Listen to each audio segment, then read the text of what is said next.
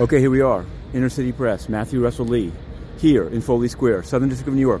We're here for day two of U S versus Michael Avenatti. It's the Stormy Daniels embezzlement trial. We covered the Nike trial, but this one is about the theft, according to the government, of three hundred thousand dollars from Stormy Daniels' book deal. And yesterday on the stand was uh, Luke Janklow, literary agent, introduced to Michael Avenatti by Anderson Cooper, according to him, in a hotel bar.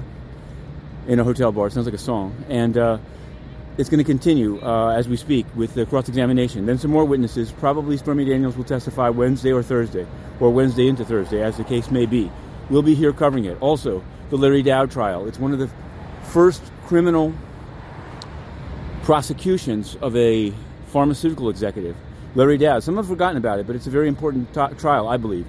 And so we're live tweeting and covering that one as well. There's a horse drugging trial, uh, Seth Fishman and uh, Sarah Palin.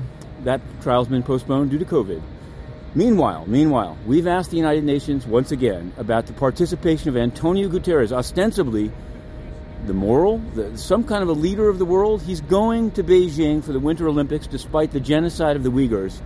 And not only is he going, but he's not answering why. Inner City Press has asked him, since I was a U N resident correspondent, about his financial connections to a U N bribery firm convicted right here in the S D N Y, the China Energy Fund Committee, whose Patrick Ho was sentenced by Judge Loretta Preska to jail time for bribing the United Nations inside the building, and which is connected to Guterres through the Gulbenkian Foundation in Portugal.